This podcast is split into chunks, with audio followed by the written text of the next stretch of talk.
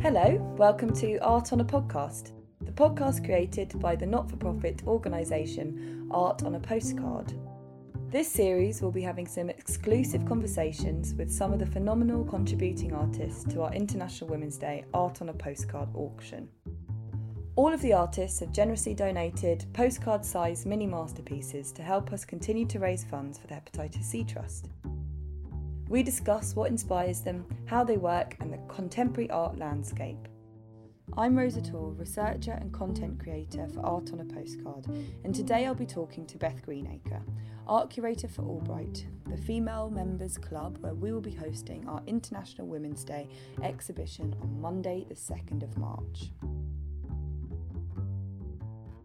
Beth Greenacre is a curator, art consultant, and advisor with over 20 years' experience in the art world and extensive art market expertise in both the primary and secondary markets, specifically in modern and contemporary art. Beth was co director of Rokeby, London, a commercial gallery from which 2004 to 2017 exhibited over 77 artists. Beth has participated in some of the world's leading art fairs and collaborated with institutions worldwide. From the year 2000 until the artist's death, she was curator of the David Bowie collection and in November 2016 oversaw the sale of a selection of work from the collection at Sotheby's. The sale, which took place in three parts, followed a series of exhibitions around the world that attracted an unprecedented number of visitors and broke all expectations in terms of sales. Beth sits on the Courtauld Association Committee and the Steering Committee for the Future of the UK Contemporary Art Market report.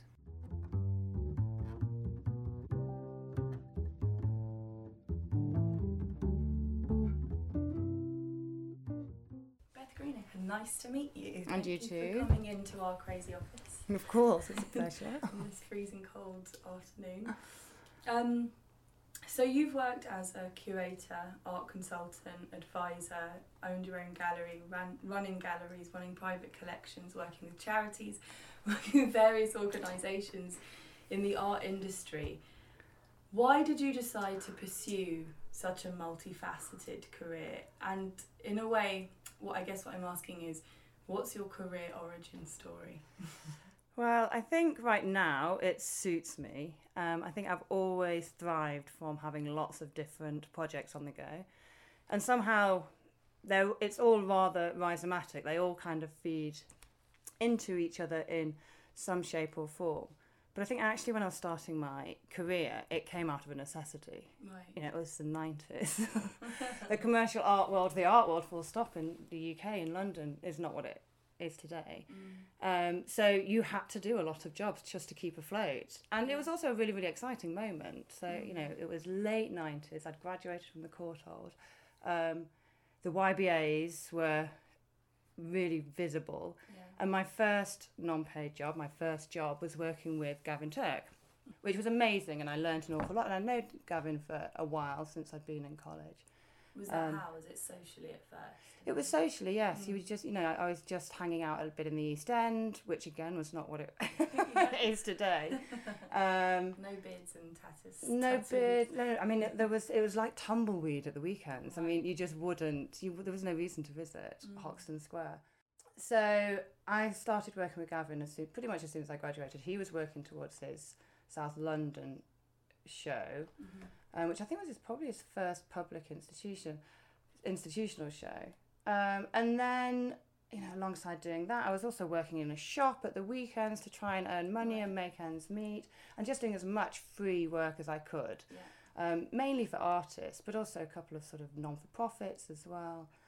Um, and then I had a lucky break in the late, very tail end of the 90s, so 99, when I met David Bowie Yeah. um, via um, a contact at the, in the auction houses. Right.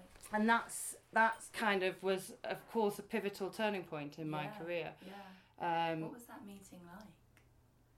well, it was. I flew out to New York to meet him, and it was amazing in the sense that instantly relaxed, but halfway through realised that I was kind of being interviewed. right, right, right. Yeah. um, you know, and I was with my colleague. She'd been working with David for many years, so it was, you know, it was a seamless, it was a seamless meeting, and God, that must have Fan been so meeting. relieving. so nice to get there and for it to be like that. Yeah, but I think with David, you know, you always felt like you were at home with him. I mean, he was Mm. such an amazing character. Um, but that was sort of the beginnings of our relationship. Um, and, you know, that relationship lasted up until his death in 2016. So it was nearly 20 years. Wow. Um, and it, it wasn't just involved looking after his art collection, which is now famous because obviously when he died, um, part of the collection came up to, for auction at Sotheby's Yeah. and I oversaw and directed that sale on behalf of the estate. But we also set up charities together. We had a foundation that was called Bowie Art, that Yeah. was one of the first ever online platforms to support young emerging artists, basically to give them visibility. Mm. David understood right from the outset just the importance and the power of the internet. So I always Wow. claim that we were one of the first ever art websites. I think we were the first ever art No website. way. Well, everybody would say nobody's going to look at art online. Who on earth would look at a computer screen and, and view artists' work? And now look at it. I mean, we trade. the auction houses do so much of their business online. Artists do. You know, I mean, yeah. at that point, you could never even understand the power of social media and how it would impact on the art market. But David was, prescient. He, you know, he, he understood it, and so he used he used his name to support artists and drive people towards that platform. Yes. But we also worked on lots and lots of other projects as Mm. well. How collaborative was that process with him? Like, obviously, him being one of the most influential creative minds of all time, arguably, was it a meeting of minds there in terms of, or, you know, who guided the projects? How did how did the collaboration work between you? Well, David was David was incredibly supportive and trusting, and um, you know we'd brainstorm together. Ultimately, of course, it all stemmed from him. I would never have had an idea that the internet was going to be what it was going to be, but it was he, you know, it was David that saw the power of it. Um, and once we decided what the kind of framework would look would look like, I was you know going out and doing the legwork, Right, M- meeting. Finding the artists. Yes, what we actually did was we worked with institutions, so we worked with educational institutions. Brilliant. So we provided online space for graduates from the Royal College, from Goldsmiths, from um, the Royal academy Academy, CalArts, you know, it, it was international. Um, and, you know, we, then there were lots of other projects kind of stemmed from that. We decided we wanted to have real time exhibitions as well. So Mm. we would co curate exhibitions of the artist's work um, in pop ups, like pop up spaces. At, at the time, we didn't really know they were called pop ups, but now they would be called pop ups. I hate that. I, I hate that term now because I think it's so overused. But you know, I would find shop windows and like I'd knock on the door of Tower Records and go and ask them for their window in Piccadilly um, Tube Station. Um, and no, so with those kind of spaces that were just weren't being utilised at that moment um, Yeah. across the city. And then we'd do things like when David did Meltdown for um, the South Bank, we did a great big installation at the Royal Festival Hall. Um, so there were always kind of these adjunct projects that would kind of springboard off of, Yeah. of off of that. Yeah. And then also working with the collection, it was all very much about promoting the artists that he collected. Right. You know, not all of them were alive, many of them were dead, but in our eyes, they weren't, they didn't have the visibility that they should have, or they weren't acknowledged academically in the way that they Mm. should have. Mm. Um, so again, I would work closely with some of our institutions from Tate, Royal Academy, um, encouraging them to loan work from the collection because it was a huge collection yeah, yeah. um, and it was always out on loan. Mm. And in curating, were you and David, um, were you informing a kind of like ethos um, in terms of who who you would use or or bring into an exhibition or put onto the platform, or was it based on your taste level or what you think works in the market? Or Well, it was never market driven. mm. And it was never driven by fashion. Those are two things that David would, would never um, align with in terms of his collecting um, or his supporting of artists. It was always about quality for him. right, There were no hierarchies for him either. Um, so, in terms of the exhibitions that we would curate, co curate, um, they often tended to be them- thematic. So, the exhibition at the Royal Festival Hall that was um, co timed with Meltdown, he came up with the title of Sound and Vision. So, it was very much um, artists using sound, using performance, and there's a lot of video work. Um, So yes, but it often tended to be thematic, and just artists that sort of piqued our interest, I guess, um, and that we wanted to further support. Yeah. Um, and you and your gallery, Rockaby, was it Rock? It was Rockaby if you're Rockaby, a northern lass like me, Rockaby if you're Rockaby. other. I've got Northern parents, so that's fine. Um, Rockaby for 30 years. Um, why start a gallery in London and what was the sort of reason behind starting up that project? Well, again, I think it was timing. It was a really exciting moment in the market. Everything had shifted. You know, there was a new energy. The YBAs had sort of laid the foundations and sown the seeds, I think. There was more engagement. Collectors were kind of appearing on the on the landscape. Art fairs, you know, were happening that weren't sort of local localized um, events. Um, and you know, the, people were ta- making use of the East End and low rents. Um, and I think also I'd I'd built these really great relationships with young artists via Bowie Art, um, and I wanted to further cement those relationships and help them financially, so to help build their careers, but within a marketplace. Um, so it kind of all stemmed out of those experiences and ambitions, I guess. Mm. Of course, it was pre-crash, mm-hmm. so it was quite a buoyant moment. So it was a good time to start a market, but it was also a very fragile time because you set your business up and you did well mm. instantly. I say that flippantly, but we worked incredibly hard to build solid business, and we did that quickly over a short period of time. And then, of course, the crash happened, and everything changed mm. for young galleries with um, a young roster of artists. Um, so my ethos was always to change the business model, to adapt, to try and preempt what was going to happen, or to figure out what may happen in the wider landscape mm. and adapt the model accordingly. And now I find myself really, really interested in the marketplace, especially having been mm. brought up in that landscape that has shifted so dramatically over a 20 year period. Business models, gallery models have had to change mm. quite dramatically. Often the art market or the gallery model, they're not the they're not the quickest to adapt to new situations. Um, so I, for me, I think it's really interesting to be at the forefront of that thinking and to try and understand how you how you create models that actually um, are responsive to what's going on in the wider landscape. Yeah, yeah. And so now I find myself advising galleries.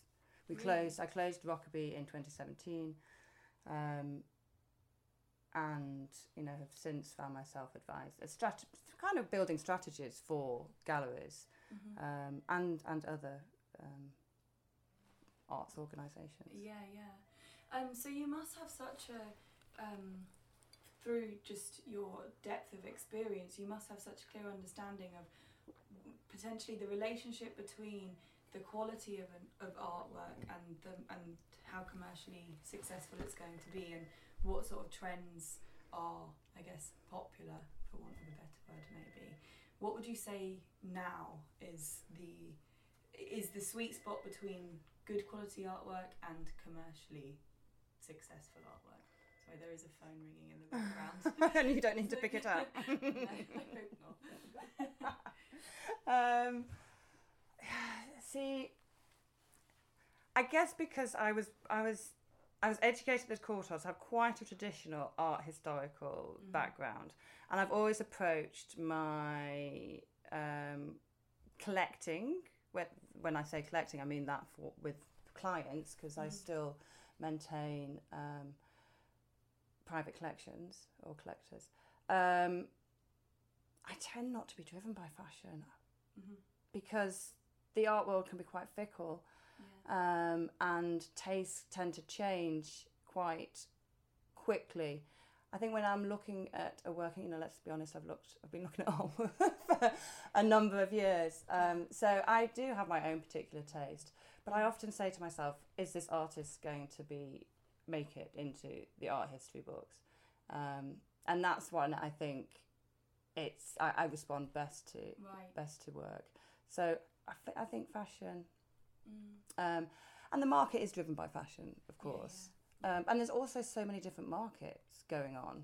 Mm. You know, Mm. um, when we launched the gallery, to go back to that moment, the emerging art market or collectors buying emerging art were um, many. Now they're few and far between because the financial markets, you know, the art market always follows the financial markets. Um, people are feeling very cautious at the moment, and um, that is reflected in what they buy. Mhm. Yeah, yeah.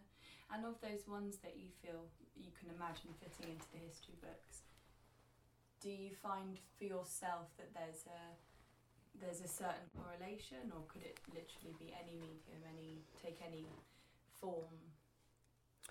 I think take any form, and I think it's really exciting looking at, you know, new mediums, today's um, t- technology, and Yeah. um, you know, I've, I've found myself looking a lot at photography recently, Yeah. um, and we forget that photography, the marketplace only ever sta- started in the seventies. I mean, it's such a immature market in that Mm. sense, um, and you know now we can we talk about post-internet art and yeah. and AI and artists using technologies that you know in the seventies would never have been dreamt of. Um, I think any artist who explores their medium um, to a great degree um, is worthy of you know our support, I guess, and our um, inquiry. Mm, mm. Great. Um, so I'll move on now to discussing the work that you do at AllBright currently, um, where you are the curator of the All Female Members Club. Clubs, yeah, Um, and they're growing. really? yeah. Where we obviously are going to hold our International Women's Day exhibition for the auction. Um, working there, is there does that imply a kind of feminist ethos? I guess to uh, the sorts of work that you're sourcing. Does it, it does the artist have to be all female to be in the All Females Members Club? Well, yes. To put it- I mean, yes. Um, I mean, first of all, I, I I've always conduct my life through a feminist lens. I think you you know one would should never que- question that. Mhm. Um, are all of the artists female? All of the artists um, relate to being um, to being female. Mhm. Um, so yes, is the, is a simple answer. Yeah. Does it? They're not necessarily artists who are addressing feminist issues, but they are artists who um, are women navigating a tricky landscape, Yeah. Yeah. um, and they all, all of those. I mean, so the collection is a loaning collection. So I work with commercial galleries, with print publishers, with institutions such as Camden Art Centre and the Whitechapel Gallery, with private collectors, and with artists themselves, um, all of whom loan work to to the um, sites. Yeah. Um, so all of my collaborators and all of the AllBrights collabor- collaborators obviously really align with the ethos of the club. And are huge champions of what we stand for Mm. um, and how we support artists and people working in the art world yeah. um, through the work that we do. Yeah, yeah, yeah. Because the spaces provide, uh, they're networking spaces, Yeah. aren't they, for women who work in business of all kinds. Um, and obviously, the art that you have on the wall there will create the environment, will shape and create the environment that's in, in which those women feel kind of supported. Yeah, yeah. Yeah. So it's the AllBright launched nearly three years ago. Mhm. um, and was the first of its kind in the UK. Um, and yes, as you rightly say, they are spaces in which to network, they're spaces to work, they're also spaces to relax and enjoy oneself. Right. Um, but they're very much about supporting women in at every stage in their career. Um, so there is an academy where you can Wow, do didn't know that. yeah Yeah. um, and you don't have to be a member you don't have to be a fee paying member actually to do the online courses Mm. um, so they provide, as I say, online courses. You know, the two founders who are phenomenal Mhm. um, have written a book that was published last year. You know, there's a magazine. Um, there's wellness sites on each space, but it's the content that they put out which is really really valuable. I find so. You know, from hosting things like art on a postcard to panel discussions um, to seminars on wellness to pitch days Wow, as yeah. well. So there's an annual Cool. pitch day. We partner up with HSBC. There's mentoring in house to prepare um, Wow, people yeah, to present. yeah. Um, it kind of looks at everything one needs to grow and develop Yeah. um, in in one's career, but also in Yeah. one's personal life as well, and to have this supportive network. So there's also an online platform, and you can connect to members around the world. Mm. Um, yeah, via the internet, Yeah. of course. That sounds brilliant and so necessary. I was reading recently about how um, much imposter syndrome affects women over men.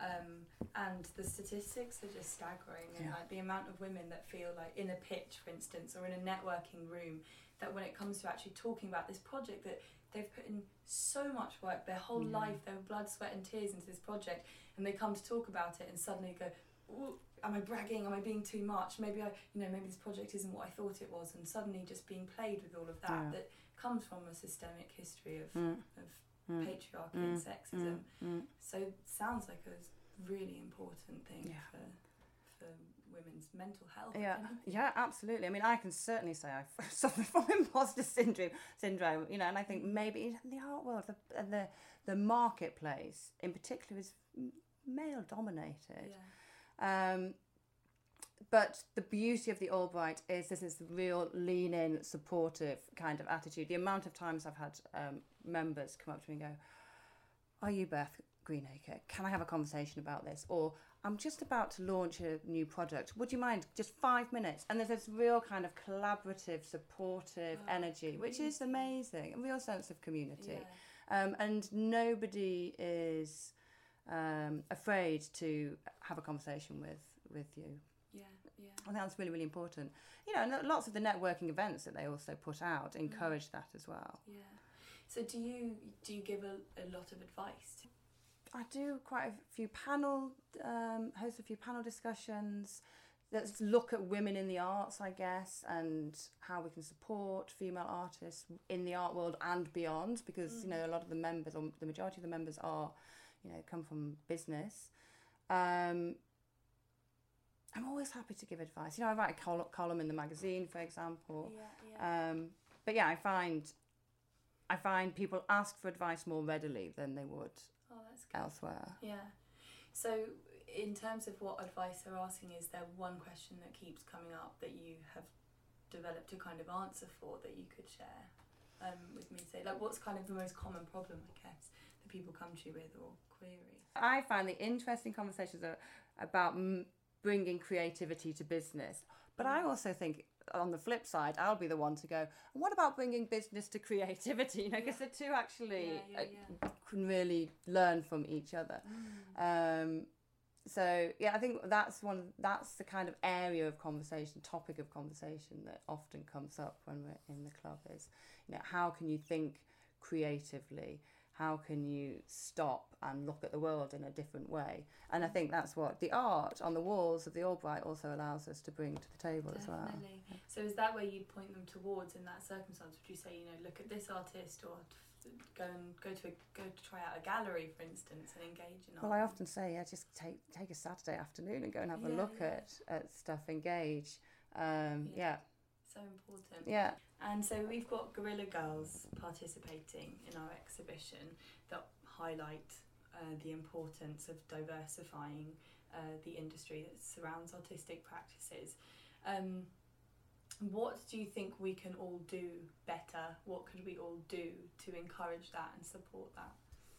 I think what we need to do is support each other as women um, and support each other as women in the art world. Um, I think in the UK, we've seen great leaps forward in terms of gender parity across our institutions. Um, the marketplace has a long way to go to um, catch up. Um, you know, if you look at the auction rooms, for example, There's very few female artists that make it into the evening sales, which is kind of the top tier group offerings um, an auction will have. Um, our galleries, our commercial galleries, also need to look at the statistics, statistics and Yeah. um, re-evaluate what gender parity looks like. Because, in all honesty, you know, it's not, it's not, um, it doesn't look great. Um, I think also in our arts press, we need to be supporting and writing about more female artists and rethinking what art history looks like. Because so many female artists were written out of art history. Um, you know, there's, there's so many essays to be written about that, and there are amazing people doing amazing things, and they should be celebrated as well. Yeah. Um, those that are championing um, lost voices Yes. um, and female artists and young female artists as well. Oh, like yourself. Thank you. I hope so. I hope so. Um, yeah, I mean, having AllBright as our exhibition space for this year's auction seems perfect, it being the International Women's Day. Um, and we're very proud of the work that's coming in and also to be exhibiting in such a fitting space that you've, you know, contributed to and continue to contribute to create for so many women. Um, so thank you so much. We're thrilled. I'm super excited. I can't wait for the auction. I know, I it's I'm- going to be so exciting. I'm, I'm really excited. I've got a, my eye on a number of works already. you? Could I ask no, that would be unfair. Great. Well, I can't wait to be there, and um, we'll catch up further there. I'm sure. Great stuff. You are doing our talk on the Monday. On Monday, yes, yeah.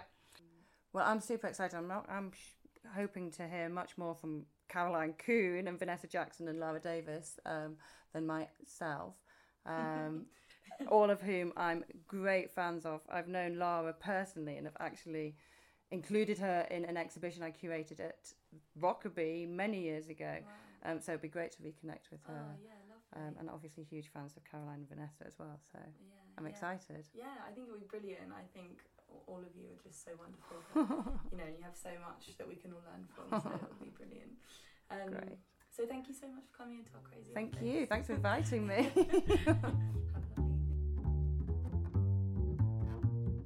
Thank you for listening to Art on a Podcast. To find out more about anything in today's episode, go to artonapostcard.com and be sure to follow us on all our social channels at Art on a Postcard. Goodbye!